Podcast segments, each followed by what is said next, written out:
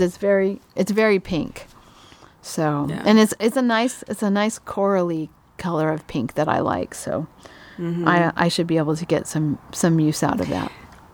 So I, I said let's wait to talk about Hamilton out, but let's just talk about it now, and then I'll talk about my projects. Okay.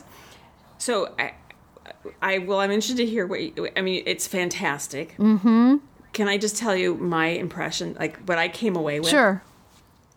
Blown away that and i think probably everybody thinks this like what kind of mind thinks i'm going to make a rap musical about alexander hamilton like who thinks that way Yeah. I, I such yeah. a creative Yeah. mind i mean and then um i also was sitting there and the i don't want to get i'm so many people have seen hamilton i don't think i'm giving any well well i don't think i'm giving anything away because everybody knows the story of alexander hamilton but i was sitting there and i, I said it, it's almost as though lin manuel miranda had been told please go write a musical but he had never seen a musical mm-hmm. before now i know that's not true he has seen musicals because he's written musicals but it doesn't follow the standard format of the overture before the curtain goes up yeah. and yeah. then uh, and so there's no overture there's no curtain to go up. People just walk out onto stage and the performance starts. Uh, normally with a musical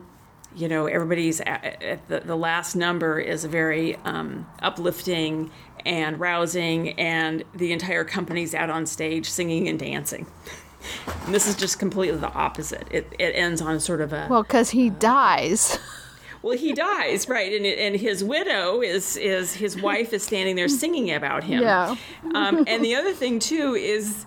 Um, the first 10 minutes of the show, you know what's going to happen. They tell you everything that's going to happen in the show, which I guess in a way that's sort of like the overture, you know, where you, the overture, you get the Yeah. snippets of music. But this is the, that first number, they tell you everything that's Well, pretty much everything, how, they, how it's going to end. It's kind of like the Uh, Titanic. Spoil alert.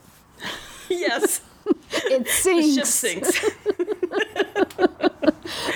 I mean, you know, when you make a musical about it or, or any kind of show about a true story, it's Mm-hmm. not like you can hide the ending from people. That's true. You can't hide the ending, but it is even though that first opening number, they just tell you what's gonna. They sort of tell you the story of his life in the first uh, song. So completely um, different way of approaching a musical. It was just so interesting. It was it was really good. Yeah, I really enjoyed it. And then it. my other comment I was going to say too is that the dancers were so interesting.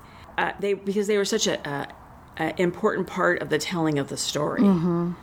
You know how they moved pieces of the set around Right. and chairs and I don't know. I can't. But it was just like they were so much a part of the storytelling. Mm-hmm. Um, yeah. Yeah, it was really good. I highly recommend it. And what's funny about the weekend, as long as we're talking about this, is that so Robert really wanted to see Hamilton because he's